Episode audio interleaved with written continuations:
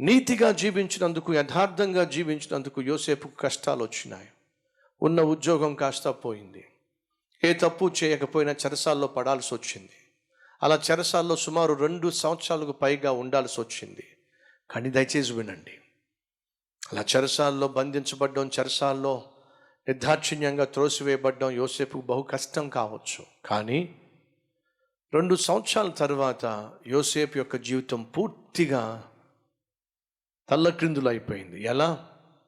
అంతకుముందు అనగా పాపానికి లొంగకుండా పాపానికి లోబడకుండా నీతి నిజాయితీ కలిగి జీవిస్తున్న రోజుల్లో యోసేపు ఎవరు ఇంటిలో పనిచేసేవాడో తెలుసా? సైన్యాధిపతి అయినటువంటి ప్రొతే ఫోతే ఫర్ ఇంటిలో పనిచేసేవాడు. నీతిగా యథార్థంగా జీవించిన పుణ్యానికి అన్యాయంగా చెరసాల్లో వేయబడ్డాడు.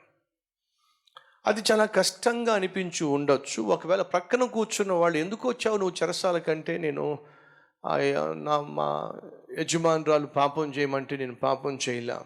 కాబట్టి ఇలా చెరసాల్లో పడాల్సి వచ్చింది పక్కన ఉన్న వాళ్ళు అని ఉంటారు. పిచ్చోళ్ళలాగా ఉన్నావు.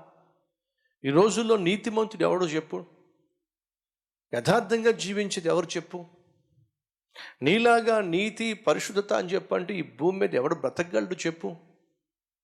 పైపెచ్చు పాపం చేయాలని ఆశపడుతుంది పై అధికారే కదా అధికారంలో ఉన్న వ్యక్తే కదా పాపము చేయమని చెప్పి తొందర చేసినప్పుడు పిచ్చోళ్ళలాగా ఉన్నావు. అదేదో పాపం చేసి పడేస్తే పోయేదిగా నీకు ఉద్యోగం పోయేది కాదుగా. చూడు ఏమైందో. అనవసరంగా ఉద్యోగం పోగొట్టుకున్నావు. అంతేకాకుండా ఇప్పుడు నువ్వు చేయని తప్పుకు చెరసాల పాలైపోయావు. ఇంతేనయ్యా. నీతిగా యథార్థంగా జీవిస్తే ఈ లోకంలో బ్రతకడం కష్టమయ్యా చుట్టూ ఉన్నవాళ్ళు చెప్పుంటారు.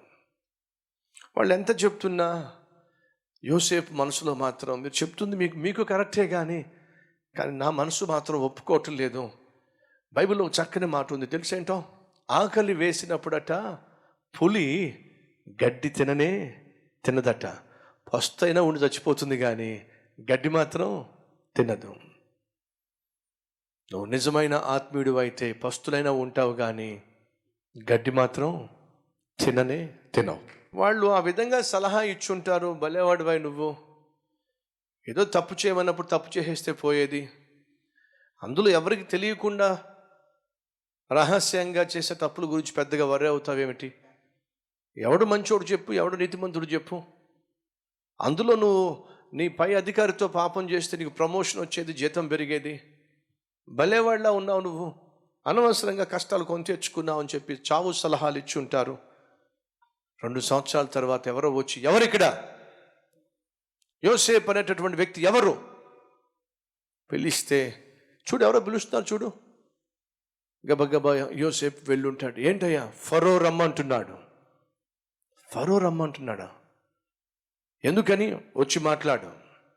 అక్కడి నుంచి ఫరో దగ్గరికి తీసుకుని తీసుకొని పోబడ్డాడు.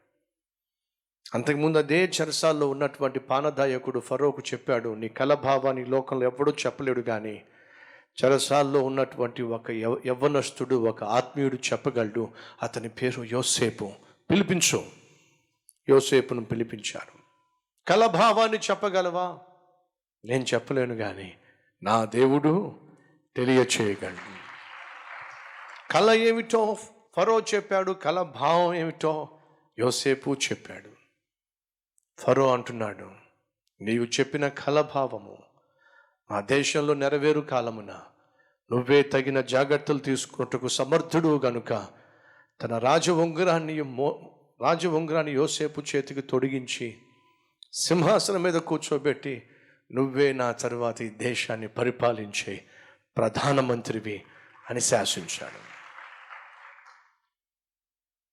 ఎస్ నీతిగా యథార్థంగా జీవిస్తే కష్టాలు వస్తాయి కొన్నిసార్లు మనం కలిగి ఉన్నటువంటి ఆధారాలు కోల్పోవాల్సి ఉంటుంది కానీ ఒకటి మాత్రం వాస్తవం. నీ నీతిని నీ యథార్థతను నీ పరిశుద్ధతను మనుషులు హేళన చేయొచ్చు. చిన్న చూపు చూడొచ్చు. నువ్వు పిచ్చిదానిలా ఉన్నావు నువ్వు పిచ్చోడిలాగా ఉన్నావు. ఇంత నిష్టగా ఉంటే ఇంత నీతిగా ఉంటే ఇంత పరిశుద్ధంగా ఉంటే ఈ భూమి మీద బ్రతకటమే నీ కష్టం అని చెప్పి వాళ్ళు నిన్ను హేళన చేయొచ్చు. వాళ్ళు నిన్ను చూసి చిన్న చూపు చూడొచ్చు. కానీ ఒకటి మాత్రం వాస్తవం. యథార్థంగా నీతిగా జీవించేటటువంటి వారిని వెతికే కళ్ళు రెండు ఉన్నాయి అవి తప్పనిసరిగా నిన్ను చూస్తున్నాయి. యథార్థవంతులను బలపరచుటకు యహోవా కనుదృష్టి లోకమంతా సంచరిస్తూ ఉంది. మనుషులను సంతోషపరుచుకుంటూ ఉంటే ఒకవేళ యోసేపు అలా జీవించి ఉంటే తన జీవితంలో క్యారెక్టర్ లేకుండా బ్రతికేవాడు. జేబు నిండా డబ్బు ఉండేది కానీ డబ్బు ఉండేదేమో కానీ తన బ్రతుకులో శాంతి ఉండేది కాదు సమాధానం ఉండేది కాదు. దేవునితో సఖ్యత ఉండేది సహవాసం ఉండేది కానే కాదు.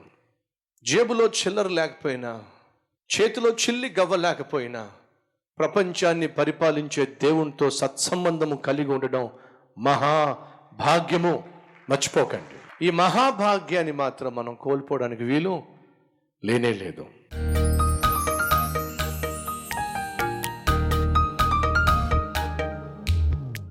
పరిశుద్ధుడైన తండ్రి తుది శ్వాస వరకు తమ విశ్వాసాన్ని కాపాడుకున్నారు. నాబోతు తన బిడ్డలు తుది శ్వాస వరకు నీ వాక్యానికి కట్టుబడి ఉన్నారు ప్రాణాలు పోగొట్టుకున్నారు. యోసేపు తుది శ్వాస వరకు నీతిని యథార్థతను కాపాడుకొని నిన్ను మహిమపరిచాడు నీ మహిమను చూశాడు. ఆయన ఈరోజు ఆ జీవితాల్లో నిన్ను కలిగి నీ నీతిని నీ యథార్థతను మా జీవితంలో ఆశించి జీవించే భాగ్యము నాకు మాకు దయచేయమని. నీతిగా యథార్థంగా జీవిస్తున్న పుణ్యానికి మాకు వచ్చే శ్రమలను కష్టాలను ఓర్చుకోగలిగిన భరించగలిగిన ఎదిరించగలిగిన శక్తినివ్వమని అందుకు తగిన ప్రతిఫలము కూడా మా జీవితంలో మా కల్లారా చూసే భాగ్యాన్ని ఇవ్వమని. ఏసునామం పేరట వేడుకుంటున్నాం తండ్రి. ఆమె